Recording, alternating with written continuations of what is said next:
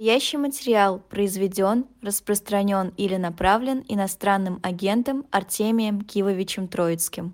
Добрый день, дорогие друзья. Здравствуйте. Маша Майерс приветствует вас из Берлинской студии «Эхо». А сегодня программа «Персонально ваш» веду я, персонально ваш Артемий Троицкий. Артем Кимович, здрасте. Салют, Маша. Здравствуйте. Я хочу, если позволите, минуту забрать для того, чтобы рассказать о том, что на shop.diletant.media продается книга Бориса Акунина яркие люди Древней Руси. Я вот прямо сейчас смотрю просто на эту картинку. Это 12 новелл о 12 людях, без которых сегодняшняя Россия получилась бы совсем другой. На shop.diletant.media продается не только эта книга, это такая специальная книга, потому что здесь еще есть открытка от Бориса Акунина. На ней написано «Слушателям эхо жителям исторической эпохи от автора, ну и, соответственно, а, подпись писателя прямо сейчас на shop.diletant.media. Приходите, поддержите нас, поддержите канал «Живой гвоздь», поддержите нашу московскую и немецкую а, редакции. Артемий Троицкий, журналист, музыкальный критик, а, герой программы «Персонально ваш». Да. Спасибо. И приходите в чат YouTube, пишите ваши вопросы. Я вижу, что у вас тут активная жизнь, разговариваете вы в основном друг с другом. Это классно, но с нами, в общем, тоже Поговорите, пожалуйста. А, первый вопрос.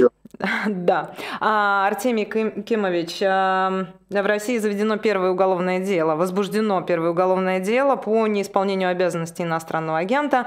Это активист, координатор движения «Голос» а, и ведущий YouTube-канала «Автозаклив» Артем Важенков. Ну, собственно, Чиков комментирует, вы тоже такой свеженький на агент в этом смысле. Каким образом это отражается на вашей жизни? Пока что это никоим образом на моей жизни не отразилось. А, то есть, э, ну, я, я как-то отнесся к этому достаточно равнодушно. Тут меня многие бросились поздравлять. Ну, как-то я бы не сказал, что тут есть с чем поздравлять, потому что, э, в общем, это связано, конечно, с определенными мелкими неудобствами. Вот каким-то образом менять свою жизнь, естественно, я не собираюсь. Вот, проконсультировался с юристами, с тем же Павлом Чиковым и так далее. Они меня научили, что нужно делать. И, в общем-то, я буду следовать советам опытных людей. Насколько мне известно, какие-то первые э, действия мне надо будет предпринимать еще не скоро, где-то в конце марта, потому что речь идет о том, что нужно отсылать какие-то ежеквартальные отчеты о доходах. Ну, мои мои доходы в стране Российская Федерация равны абсолютному нулю, причем уже на протяжении многих лет. Вот, так что что это будут за отчеты такие интересные, я себе не вполне представляю. Вот. Э, но, э, конечно, не хотелось бы, чтобы заводили какие-то уголовные дела и так далее. Что это, в конце концов, но я человек конченый, понятное дело. Но у меня имеются жены, дети, родственники там, и прочее, и прочее. Вот, и совершенно не хотелось бы, скажем, чтобы моя дочь Э, которая э, живет в Москве, имела какие-то проблемы и неприятности из-за из своего папаши супершпиона. Как член семьи врага народа, да? Мы это уже проходили, да, да, да. по-моему. Э, вот. Так что я постараюсь, я постараюсь там делать все то, как советуют адвокаты. А, вот. Ну и думаю, это не составит меня особого труда. Да, но при этом вы довольно как-то не стесняетесь в выражениях, правда же? Вы же резко критикуете и российскую власть, и, в общем, там есть поскрести, то и про фейки наберется на нас с вами, я думаю, что и да и не только на нас с вами, и про дискредитацию ВСРФ. Я имею в виду, что российское законодательство сейчас выглядит таким образом, что защититься от него в легитимном смысле практически невозможно, обезопасить себя и свою семью. Да, разумеется, это так. Это так, но заниматься каким-то самозатыканием э, я тоже не собираюсь. То есть семья мне дорога. Uh-huh. Э, вот. Но я надеюсь, что все-таки э, ее детская часть, такая самая беззащитная, она вся находится в Евросоюзе и прочих местах. Вот. Э, а те, кто находится в России, они уже достаточно взрослые ребята, так что, я думаю, э, сами разберутся, что им делать, как им быть, а я им помогу, конечно. А вот к вопросу о самозатыкании, да, которую вы на себя ни в, коем, ни в коем мере не примеряете. Я листала ваш Facebook, вы постите 1 января, поздравления с Новым годом, вы постите «Кремль в огне», значит, стоят солдаты в камуфляже с украинскими флагами на рукавах, с нашивками в цветах украинского флага, встреча нового 2024 хотя я надеюсь, все будет кончено до первого снега. Но я позволяю себе цитировать, потому что у вас тут земной шарик, то есть это публикация открытая к прочтению для всего мира. На что вы надеетесь, месяц спустя? На что я надеюсь? Я надеюсь на то, что война закончится раньше э, конца этого года и закончится примерно так, как хотелось бы. Э, и думаю, что это вполне реалистичное ожидание. А как хотелось бы, вы точно представляете себе, что ваши, вот как хотелось бы, совпадают с теми, ну, с тем, допустим, как я вас понимаю? Может быть, вы расшифруете? Я имею в виду, что война закончится тем, что все российские войска э, будут отведены обратно за э, международно признанные государственные границы Российской Федерации. Вот, вот что я имею в виду. То есть по поводу, по поводу того, что произойдет в России, какое будущее ее ожидает и так далее, тут у меня никакого четкого видения нет. Имеет ценное количество сценариев, какие-то сценарии более реалистичные, какие-то менее реалистичные. Но в общем и целом э, для меня это не представляет такого принципиального интереса. Для меня главное это то, чтобы люди перестали гибнуть, особенно мирные люди – и чтобы завершилась эта варварская агрессия. Вот это вот то, что для меня стоит на первом месте. А какая там будет Россия будущего, светлая или темная? Ну, естественно, хотелось бы, чтобы была светлая, но это уже вопрос номер два. Смотрите, вот вы сказали о том, что перестали гибнуть люди, с другой стороны, вы говорите о том, что все, значит, соответственно, российские военные должны уйти за э, международно признанные границы, то есть включая Донбасс и включая Крым, судя по всему. Правильно я вас услышала? Да, разумеется. Угу. А при этом, ну вот я не случайно уточнила, потому что сейчас довольно активно обсуждается, не знаю, видели вы или нет, э, статья Григория Явленского, а, которую я читал на его сайте, Явленский рун, называется она «Прекратите». И Григорий Алексеевич настаивает на том, что а, ближайший путь к перемирию да, – это немедленное прекращение огня обеими сторонами. То есть не скажем так, уход российских военнослужащих, а именно вот давайте в этот момент прекратим стрелять. Тогда люди перестанут гибнуть. А дальше будем разбираться. Вот что бы вы, согласны ли вы с Явленским, и что бы вы ему ответили? Нет, я думаю, что это, что это как бы такая красивая, идеалистичная, такая несколько маниловская, я бы сказал, позиция, которая, э, в общем-то, абсолютно, абсолютно не работает. Ну, то же самое говорят, кстати, некоторые западные люди или предлагают так называемый корейский вариант, ну, то есть э, Северной и Южной Кореи в 1953 году, то есть как-то разделить Украину и так далее. Я считаю, что это все фигня полная э, что если э, какое-то перемирие, прекращение э, огня и состоится, то это будет просто передышка, которую Путин всячески постарается обратить в свою пользу. Ну, то есть мобилизовать, обучить, э, докупить, э, укрепление построить и так далее. Вот. Естественно, эта передышка и, и украинцам тоже принесет пользу, тем не менее, это абсолютно не решение никакой проблемы. Проблема будет решена э, только, значит, когда э, война закончится отступлением агрессора за международно признанные границы. Точка. Вот. Все остальное, все остальное, все эти полумеры, четвертьмеры и так далее, это, э, это, это все как мертвому припарке. И, конечно же, конечно же, это не, не дает никаких гарантий того, что, что война не возобновится снова. Слава богу, уже имеется опыт. Имеется опыт 14-15 года, когда тоже конфликт заморозили, ну и опаньки, к чему это привело в результате. Мы все это прекрасно видим. Э, вот, очередной, очередной рецидив точно того же самого, я думаю, никому не нужен. У меня странно, э, что Явлинский умный человек этого не понимает. Но не предполагает ли этот сценарий, который вы описываете, именно большое количество жертв? И есть ли Вторая часть этого же вопроса. А, скажем так, аргументы, э, инструменты давления на российскую власть, да, возьмем так как бы шире, может быть, конкретно на Путина, а может быть, не только на него, которые могут помочь достичь этих целей, а, не прибегая к большому количеству человеческих жертв, причем, судя по всему, с обеих сторон. Нет, самый простой способ это, это разобраться лично с товарищем Путиным. Думаете? Вот. В данном случае будет одна единственная жертва, вот, которая спасет десятки, а может быть и сотни тысяч других людей. Вот. Это проще всего, и я думаю, что все это прекрасно понимают, и Путин в том числе, чего и сидит в бункере по 24 часа в сутки. Вот, иногда выпуская наружу своих двойников. А, вот. А, ну, второй вариант, да, это, кстати, достаточно реалистичный вариант. Я уверен, что он э, прорабатывается э, теми людьми и службами, кому это по профессии положено.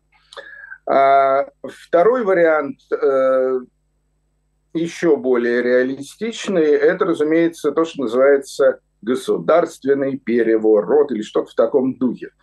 Я вообще не очень понимаю нынешнюю ситуацию. Ситуация, как мне кажется, очень парадоксальная.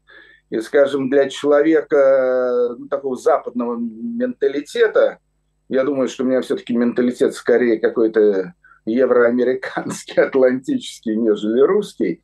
Но вот я вот вижу две очевидные вещи.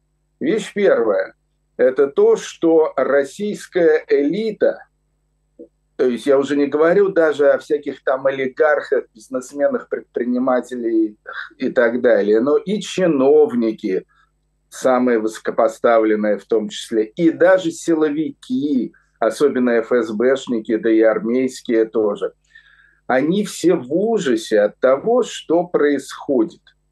В ужасе по той простой причине, что им всем стало за истекший год намного хуже.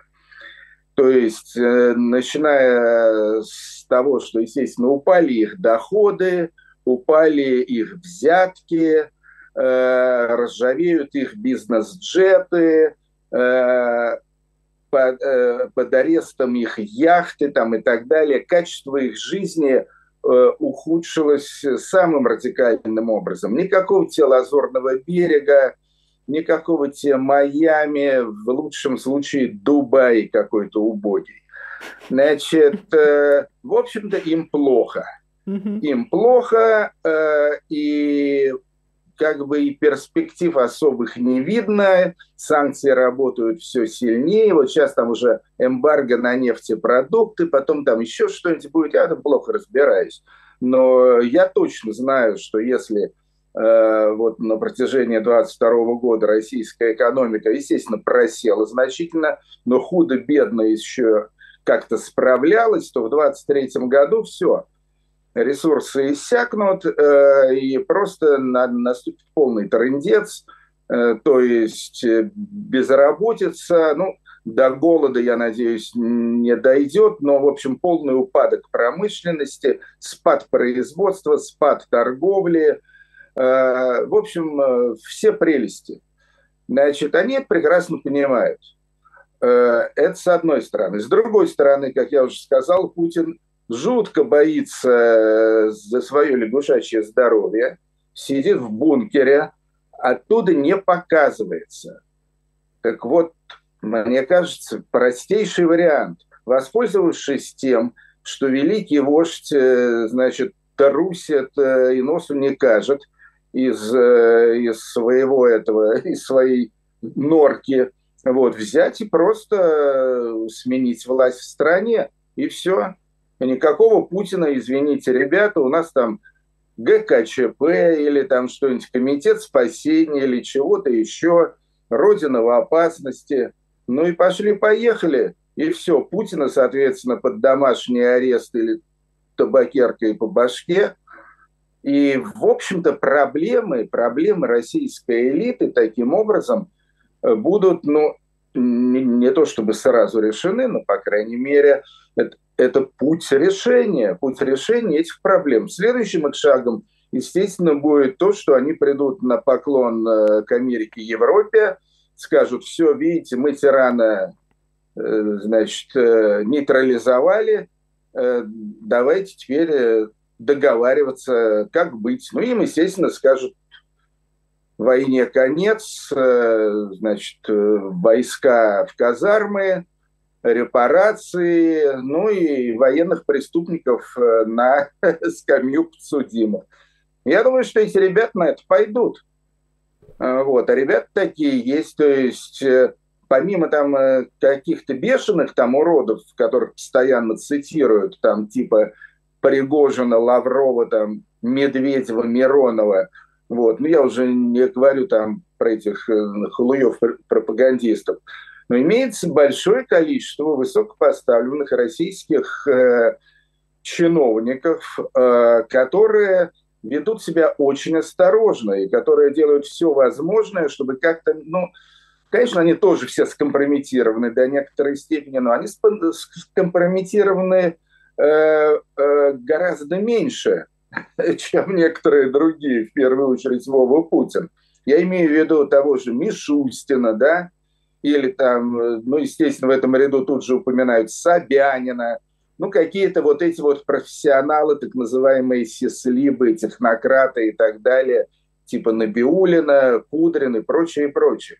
То есть есть энное количество народу, с которыми западные лидеры наверняка не побрезгуют иметь дело.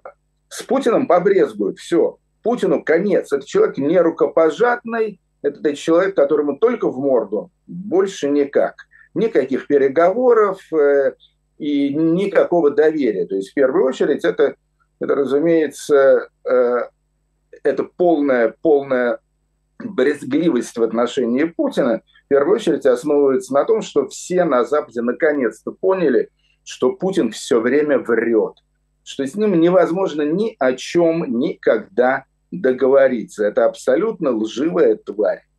И, в общем, э, э, с ним что ты с ним говоришь, что ты с ним не говоришь, какие-то бумажки подписываешь и так далее. Для него это все пустой звук.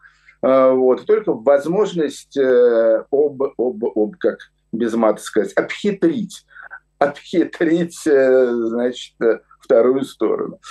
Вот. А с Мишустиным, Собяниным и прочими Кудриными, естественно, говорить будут, потому что эта война, конечно, по большому счету не нужна ни Америке, ни тем более Европе. Вот, так что э, с нормальными, с маломальски адекватными людьми цивилизованный мир, естественно, за стол переговоров сядет. С Путиным э, нет, нифига. А, вот. И я думаю, я думаю, что это, в общем-то, самый возможный сценарий. Как потом будет выглядеть российский режим, начнутся ли какие-то демократические реформы или нет, э, вот, это уже дело десятое. Я, в конце концов, живу за границей, вот, меня это впрямую не касается. Я, конечно, очень хотел бы, чтобы, чтобы Россия стала снова, спустя очередную мега-загогулину, нормальной страной. А, вот. Э, ну, в конце концов, как я уже сказал, главное это прекратить войну. И, и, и, и это возможно. И в принципе это может произойти в любой день.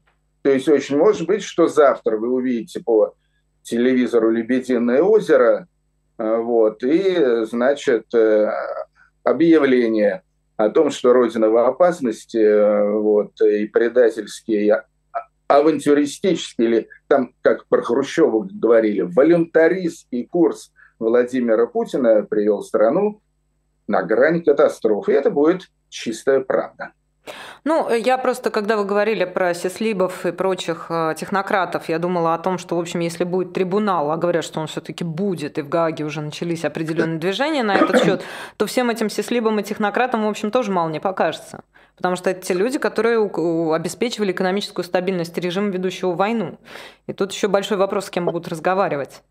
Маш, я, я не согласен. Да. То есть э, дело в том, что э, естественно, все переговорщики с западной стороны, они будут настроены весьма по-деловому, прагматично и не без доли цинизма. Угу. И если они увидят, что кроме Сислибов, Мишустина и Собянина им разговаривать не с кем, то они будут разговаривать с ними, и, естественно, их, э, скажем так, э, освобождение от уголовной повинности будет одним из э, пунктов протокола, может быть, и секретного протокола. А личный вопрос задам. Знаете, как в эту пору прекрасную жить не придется ни мне, ни тебе. Артемий Кимович, вот вы сказали про ваших старших детей. Мы представляем себе, что эти события, там, включая «Лебединое озеро», по телевизору происходят там в Москве через какое-то время, не знаю, когда, завтра, как вы говорите, или через, или когда до первого снега,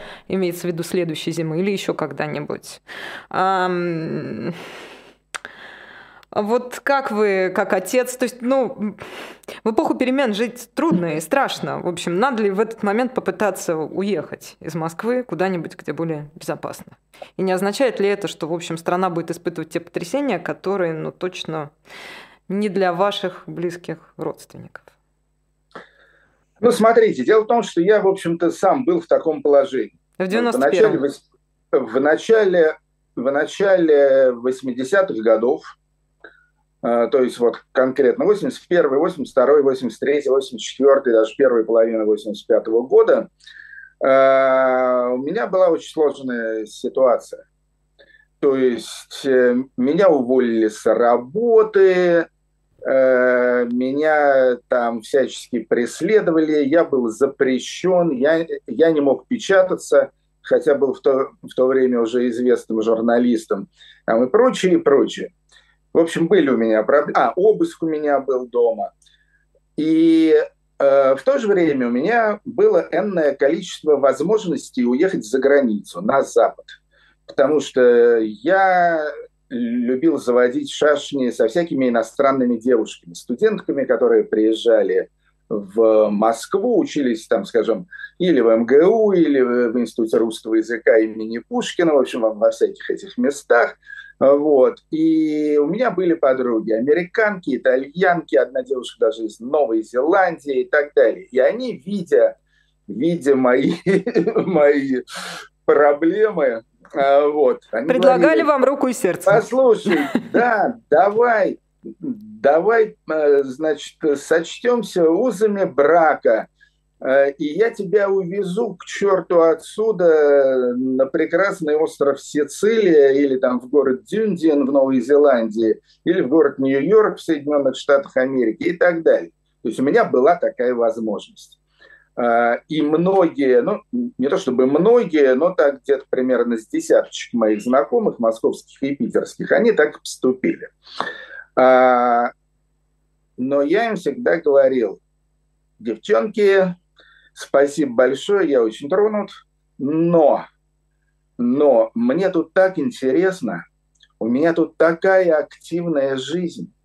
Я тут э, нахожусь в, в окружении таких потрясающих, талантливых людей, гребенщиков, башлачев, Сой, Майк, Мамонов, Агузарова, вот, и я им всем помогаю, и, в общем-то, они все в меня верят, и в чем-то от меня зависят, там, и прочее, и прочее, и я, я не променяю вот эту вот свою безумную авантюрную подпольную жизнь, и все эти потрясающие э, контркультурные приключения не променяю ни на какой Нью-Йорк.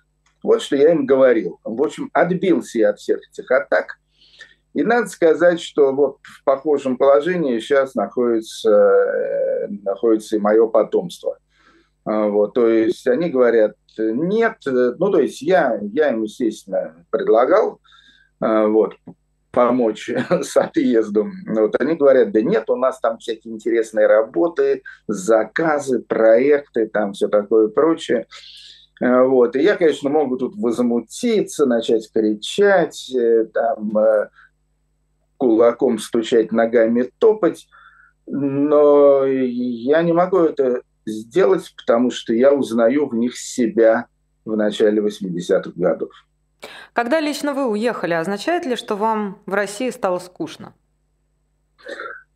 Это, это другое, это другое. Может быть, и не без этого. По поводу скучно это я не подумаю. Так вот э, сразу не решу. Но основная причина другая. Тогда, тогда я был сам по себе. Тогда я был такой одинокий волчонок, э, вот, абсолютно безответственный, и э, что хотел, то и делал. А потом у меня появились семьи, появились уже семейные дети и все такое прочее. И вот это уже принципиально изменило ситуацию. То есть, когда мы уехали, это произошло в 2014 году, то уехали в первую очередь, ну, для меня, по крайней мере, это был способ спасти детей. А вы тогда понимали, что будет большая война? Чего Нет. вы боялись? От чего вы уезжали в 2014 году? А, ну да, были волнения на Украине, были эти а, боевые столкновения в Донецке, Луганске, а, бескровно отжали Крым, но при этом чего вы боялись? Какими были ваши страхи?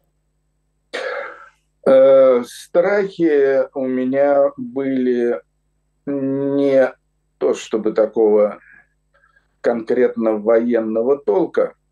Страхи мои стояли в другом, что у меня тогда, вот в 2014 году, значит, был сын среднего школьного возраста, дочь Лидия, Э, была в детском саду, и я увидел, что им уже начинают капать на мозги.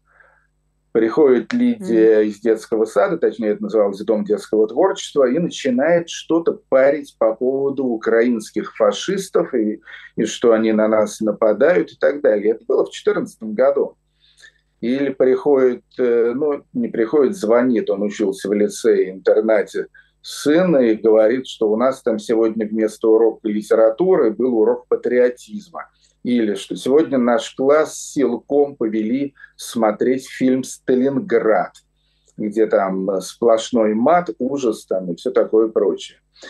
А, вот. Или выходишь, выходишь ты из дома, идешь по бульварчику, и первое, что ты видишь, это огромные плакаты с надписью «Не смешите мои Искандеры» или что-то такое. Вот от всего этого стало за детей страшно, а самому противно. Вот это повлияло, несомненно.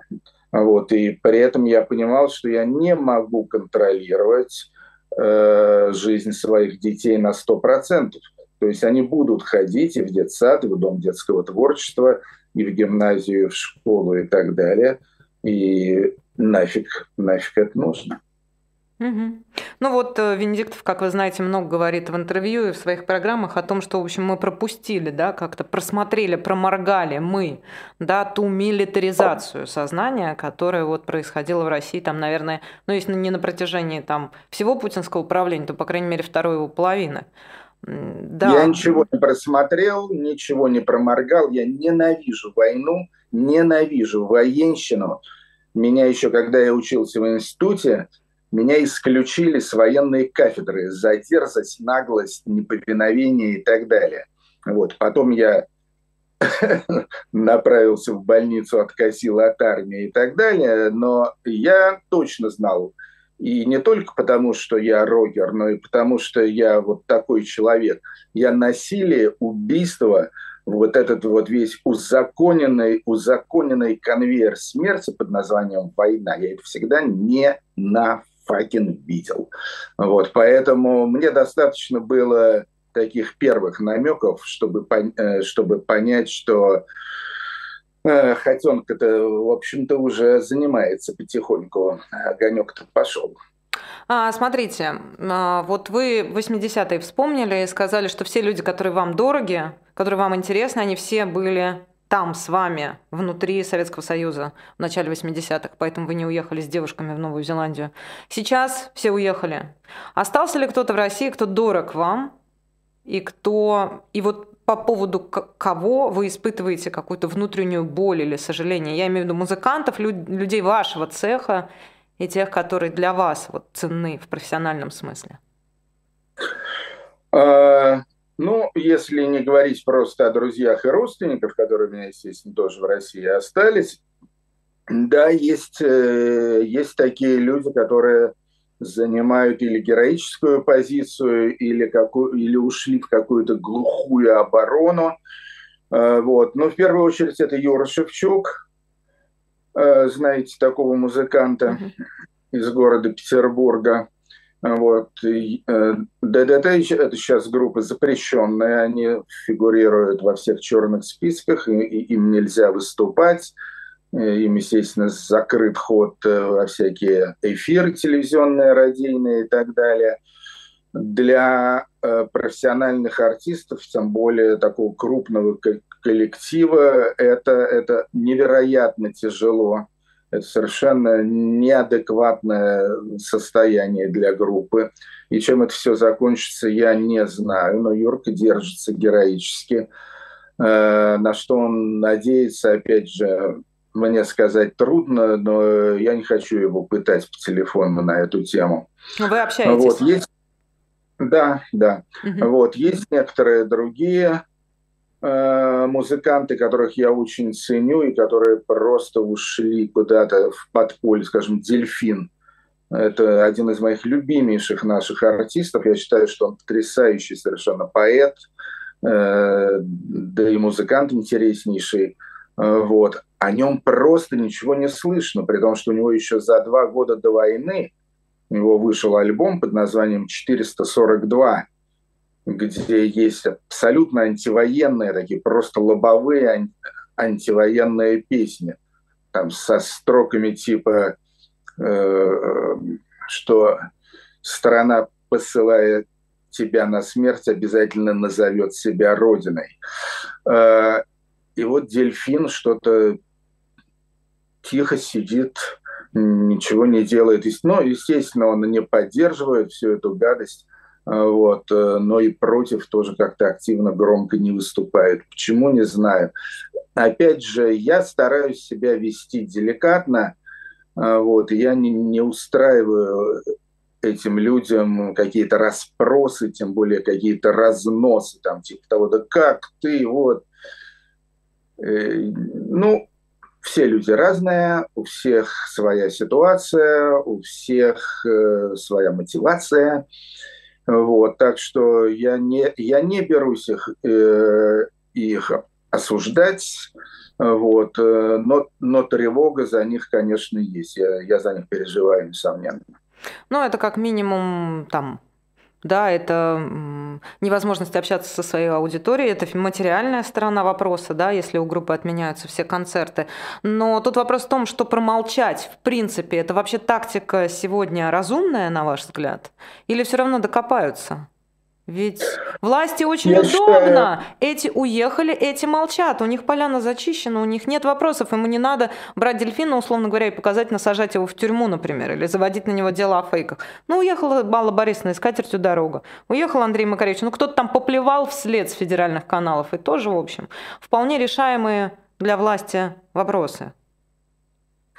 Для власти это вопросы решаемые. Э, для конкретных представителей этой власти, я думаю, что нет, потому что э, эти представители власти, они никогда не упустят возможности выслужиться. Но вот скажем, для российской власти было актом абсолютного идиотизма назначать Максима Галкина иноагент. Потому что, во-первых, ну, понятно, какой из него иноагент, вот. А во-вторых, они таким образом, как как декабристы Герцена разбудили Аллу Борисовну Пугачеву, вот, которая, соответственно, высказалась на эту тему. И это произвело, я думаю, сильное впечатление на все российское общество. А, точно так же, я думаю, что этих кретинов э, хватит их э, недоделанных извилин для того, чтобы постучаться в дверь еще к каким-то известным публичным людям и поставить перед ними вопрос ребром. Или ты уча- участвуешь в какой-то там этой зючной оргии, э, вот, или, значит, уматывай отсюда и попадай в черные списки.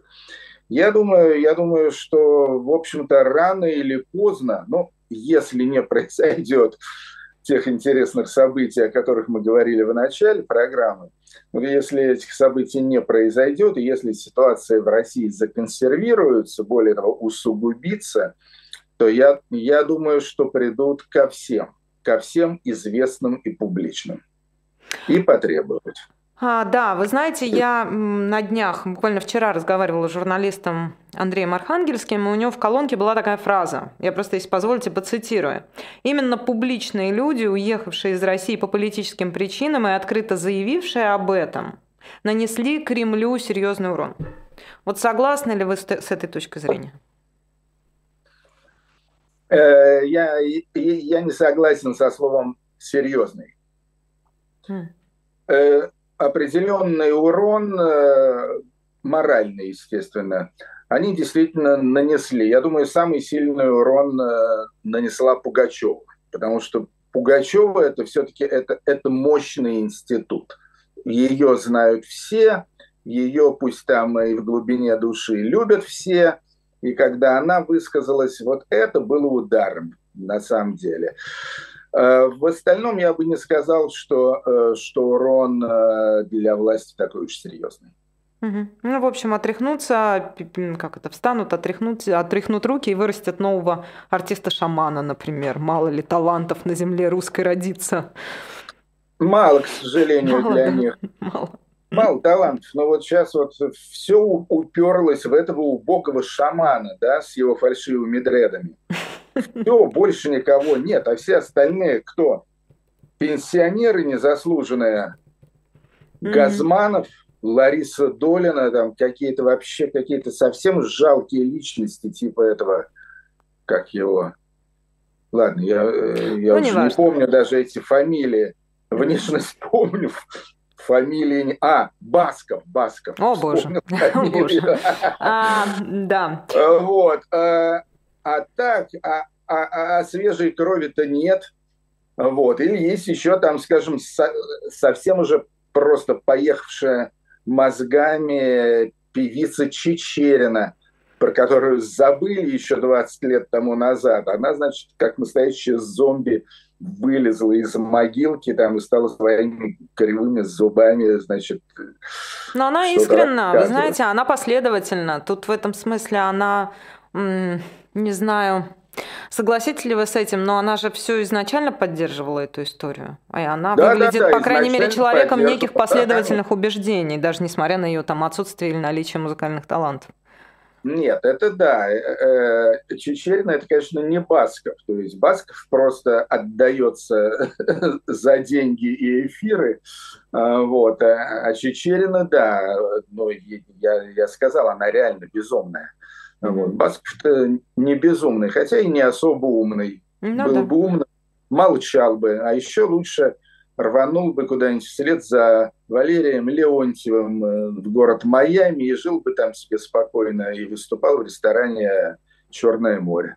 Ну, видите, но есть же борцы, вот вы, эм, да, вы упомянули э, Шевчука и Дельфина, которые стараются все-таки вести себя тихо в настоящем. Ну, по крайней мере, мы об этом ничего не знаем. Шевчук ведет ну, себя не тихо. Шевчук как раз э, высказывался и про жопу президента, и все такое прочее. Угу. Дельфин, да, дельфин куда-то ушел э, в глубокий омут. Народная артистка России Лея Хиджакова сообщила в «Новой газете», что из репертуара «Современника» убрали спектакль «Игра в джин», последнюю постановку, в которой актриса играла в этом театре. Вот у людей такого уровня и такого статуса, и такого морального авторитета, вот у них есть выбор сегодня, как вам кажется, из тех людей, которые остаются в России? Э, что ты имеешь в виду под выбором, Маша? А, высказывать или не высказывать свою политическую позицию? Оставаться или уезжать? Как себя правильно вести? Ведь это опасно. Э, я думаю, я думаю, ну я уже об этом раньше говорил. Я думаю, что рано или поздно определиться придется всем. Хорошо. Всем без исключения людям, как ты выражаешься, э, некоего э, значит, статуса и некоего морального авторитета. А, смотрите, я хотела да, поцитировать, мне просто попался довольно любопытный пост Яна Шенкмана, наверное, хорошо вам знакомого, а, в котором на, на тему уехал так и помалкивая, примерно так это можно коротко сформулировать. И вот он пишет, я уехал, и теперь, когда я что-то пишу о России, мне сразу прилетает оттуда. Уехал, вот и молчи. Живи в своей загранице, а нас не трогай. Ты не вытащишь нас из скорлупы. Но ведь молчать я мог и дома. Я для того и уехал, чтобы говорить, бросил дом, сломал себе жизнь для этого. Ну и так далее, и так далее. И Андрей Мальгин репостит этот пост с комментарием. И в самом деле я каждый день получаю что-то примерно такое. Уехал, так и помалкивай. Как вы отвечаете на эти упреки? Часто ли вы их слышите? Я ничего такого не получаю. Нет, я уехал давно, э, в отличие от Шенкмана. Ну, Мальгин, правда, уехал еще до меня. Да. Вот, нет, я думаю, что я вот э, для такого рода корреспондентов, я человек абсолютно безнадежный. То есть э, это тот случай, когда где сядешь, там и слезешь. Вот. Я не участвую в срачах, я не читаю комментарии. Мне, в общем-то, на это, то есть искренне, искренне наплевать потому что я, я не знаю более глупого занятия, чем полемизировать с дураками, тем более с подлецами. Ну, ну, ну, ну, то есть Тебе вас... дороже. Но вас обходит стороной эта э, бурная дискуссия между уехавшими и оставшимися. Абсолютно. Угу. Абсолютно. Я живу своей жизнью, и жизнь это жизнь моя интересная, и она отнюдь не ограничивается только вопросами политики. Вот вы меня спрашиваете о политике. У меня там, скажем, имеются всякие YouTube-каналы, там типа «Подъё», «Живой уголок» и так далее. И там ну, 90% разговорчиков э, на этих каналах – это разговоры о музыке, о культуре, о путешествиях, э, вот, а не о политике. Я, кстати, очень рад, что это так, потому что если, если бы я был несчастным вот этим политологом или там каким-нибудь военным экспертом и так далее, я, я бы уже ёбнулся просто давно от ужаса, потому что вот каждый день переваривать, перемалывать вот эту информацию, но это надо или искренне это любить, что, по-моему, тоже не указывает на нормальность человека, вот, или вот, э, или жутко страдать. Нет, я, я страдаю очень в меру. А, слава богу, у меня есть хорошая, глубокая отдушина. Ну, вы знаете, я смотрю, на самом деле, я же читаю вас в Фейсбуке, поэтому я понимаю ваша «Музыка на свободе», да, цикл ваших программ, в которых вы рассказываете о, о легендарных музыкантах, но при этом как вам это удается, допустим, говорить о путешествиях в настоящий момент, и означает ли, э, что вся эта аудитория ваша, она иммигрантская? Я имею в виду, Нет. как сложно сегодня говорить о путешествиях э, со страной, из которой довольно трудно выехать. А как сложно сегодня говорить о музыке со страной, в которую, в общем, уже не приезжают артисты первого эшелона. Как трудно сегодня говорить со страной, которая... Или это такие больше, знаете, такие... Ваша аудитория — это такие мечтатели в хорошем смысле слова.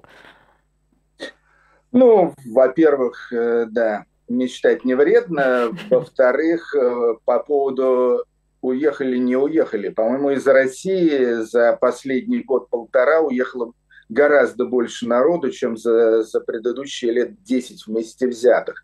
Так что, если говорить о путешествиях, то сейчас вот самое, самое как раз времечко для того, чтобы осваивать Азию, Латинскую Америку, всякие интересные места, вот, где мне нравится путешествовать. Африку я не особо люблю, там все-таки чересчур усугубленно.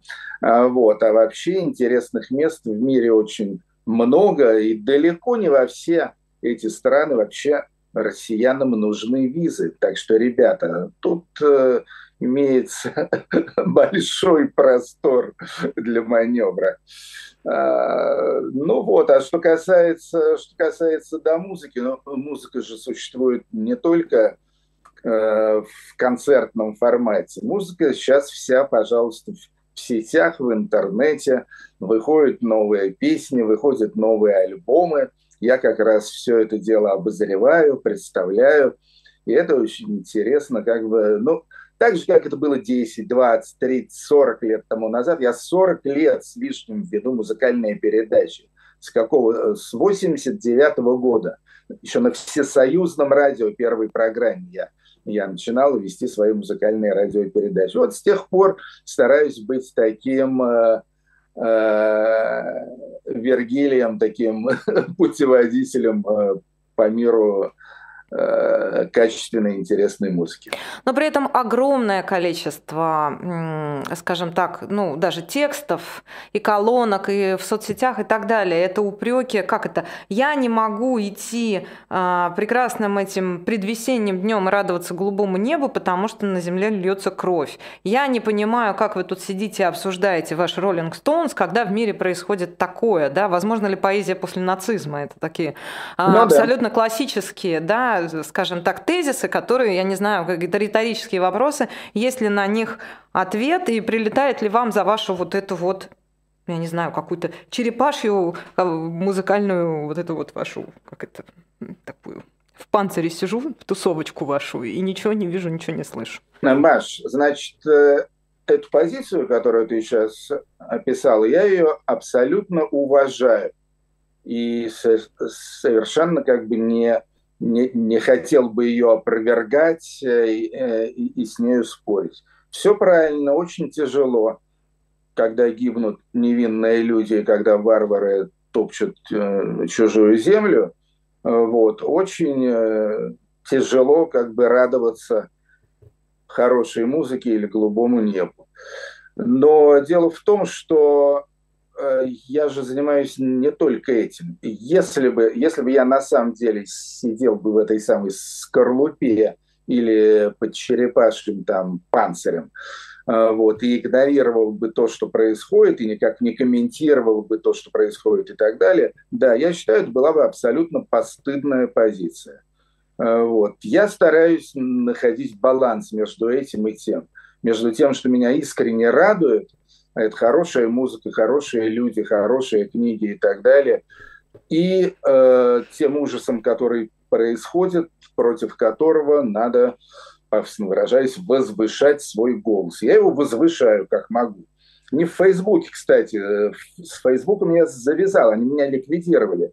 У меня было около 80 тысяч подписчиков, они просто убрали мой публичный аккаунт. Вот, так что к Цукербергу и его этим придуркам у меня отношения резко отрицательные. А вот, так что Facebook у меня минимальный, личный, там 400 или 500, что ли, френдов так называемых. А, вот. У меня активный твиттер. Вот в твиттере у меня 165, что ли, тысяч подписчиков. Вот, так что если охота следить за какими-то э, ходами моей мысли, то лучше смотреть Твиттер. Ютуб? Я почему ну, спрашиваю? Потому что разговоров-то вот грохнут, грохнут же Ютуб, грохнут. Там у меня имеются каналы, ну, я думаю, знаете, есть хорошая, хорошая русская пословица, она абсолютно матерная, но она стопроцентно уместна. На хитрую жопу и хуй с винтом. Так вот, э, грохнут YouTube, я не сомневаюсь в том, что найдется миллион способов э, все, все эти затычки обходить. А, вот вы начали говорить о музыке. Геннадий требует, чтобы я спросила у вас про отношение к Pink Floyd. Слушайте, ну вы меня извините, конечно, мне бы не пришел в голову такой вопрос вам задавать, если бы не Геннадий Черниченко. Вот Геннадий Черныченко очень э, ко времени задал этот вопрос, потому что сейчас происходит э, интересная ситуация. Э, в Pink Floyd был сооснователь группы, их бас-гитарист и одно время основной автор текстов, некто Роджер Уотерс. Он из Pink Floyd ушел уже очень давно, точно не помню в каком году, но это было еще в прошлом веке.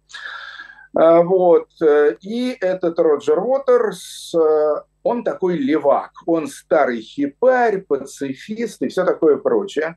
И как-то произошло со многими европейскими леваками, он сейчас фактически сблизился наоборот с ультраправыми. То есть это так называемый эффект подковы. Крайне левые и крайне правые притягиваются. И он сейчас стал, э, значит, не то чтобы путинистом, но он, значит, за немедленное, безусловное прекращение войны на Украине, он против э, поставок оружия на Украину, он там за... Ну, в общем, типа Явлинского, да, мы, кажется, о Явлинском говорили. Mm-hmm. Вот, значит, такой, такой, значит, потлатый Явлинский. Э, и он договорился в этих своих э, маниловских речах, значит, до того, что на него обратили внимание наши люди. И не Бензи, вот этот вот залупоголовый этот представитель России в Организации Объединенных Наций по фамилии не Бензи, он пригласил Роджера Уотерса выступать в качестве адвоката России на, кажется, сегодняшнем или завтрашнем, нет, я думаю, сегодняшнем заседании Совета Безопасности. Ну вот на данный момент э, подтверждение от Роджера Уотерса еще не пришло, но я не исключаю, что он согласится.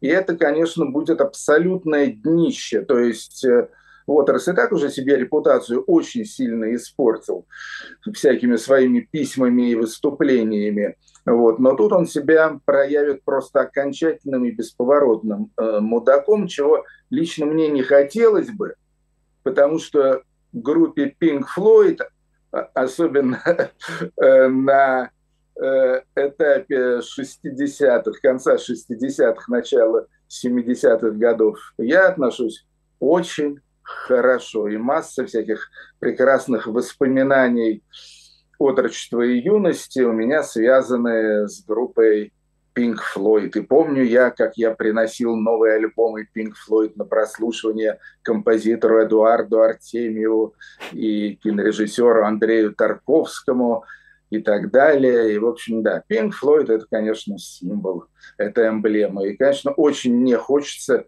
чтобы один придурок этот символ, ну, не то чтобы затал, затоптал, Pink Floyd останутся Pink Floyd, вот, но так слегка, слегка так как его заморал, что ли. Слушайте, но нужны ли, то есть получается в этой логике, что российская власть по-прежнему нуждается в адвокатах? Я напомню, ну, уровне Роджера Уотерса, да, я напомню, что с этой ролью справлялись, справлялись, да не справились к войне, да, к 22 году. Жерар Депардье, Стивен Сигал, Насколько я знаю, по-моему, Депардье слился. Был же еще, как баб, этот баб, боец, бо, ну, этот из единоборств, я забыла, как Мэнсон, не Мэнсон. То есть э, российская власть по-прежнему нуждается в адвокатах такого уровня, покупает их как, как может, только паспортами, квартирами и прочими, значит, плюшками в Мордовии или где там покупал квартиру, дарили квартиру Жерару Депардье. В общем, все равно не получается. Нет, естественно, это не получается. Попытки такие производятся. Вот эта традиция, она пошла еще со времени Ленина и Сталина. Вот, кажется, Ленин или Радек, я уже не помню кто, они очень точно назвали этих людей полезными идиотами. Они их приглашали в страну советов, э, соответственно, втирали им очки. Вот, э, и те писали потом э, благодарственные письма и восторженные статьи. Вот. Но эти люди, конечно, они помельче. Но Депардье, конечно, актер великий, тут ничего не скажешь, но это единственный. Это, это единственный, я думаю, ну вот он вот и Оливер Стоун, как бы вот одного американца, одного француза им удалось каким-то образом э, э, купить. Но Депардье на самом деле слился, все, он, он против войны, он против агрессии и так далее. По поводу Оливера Стоуна ничего не знаю, по-моему, он замолк просто.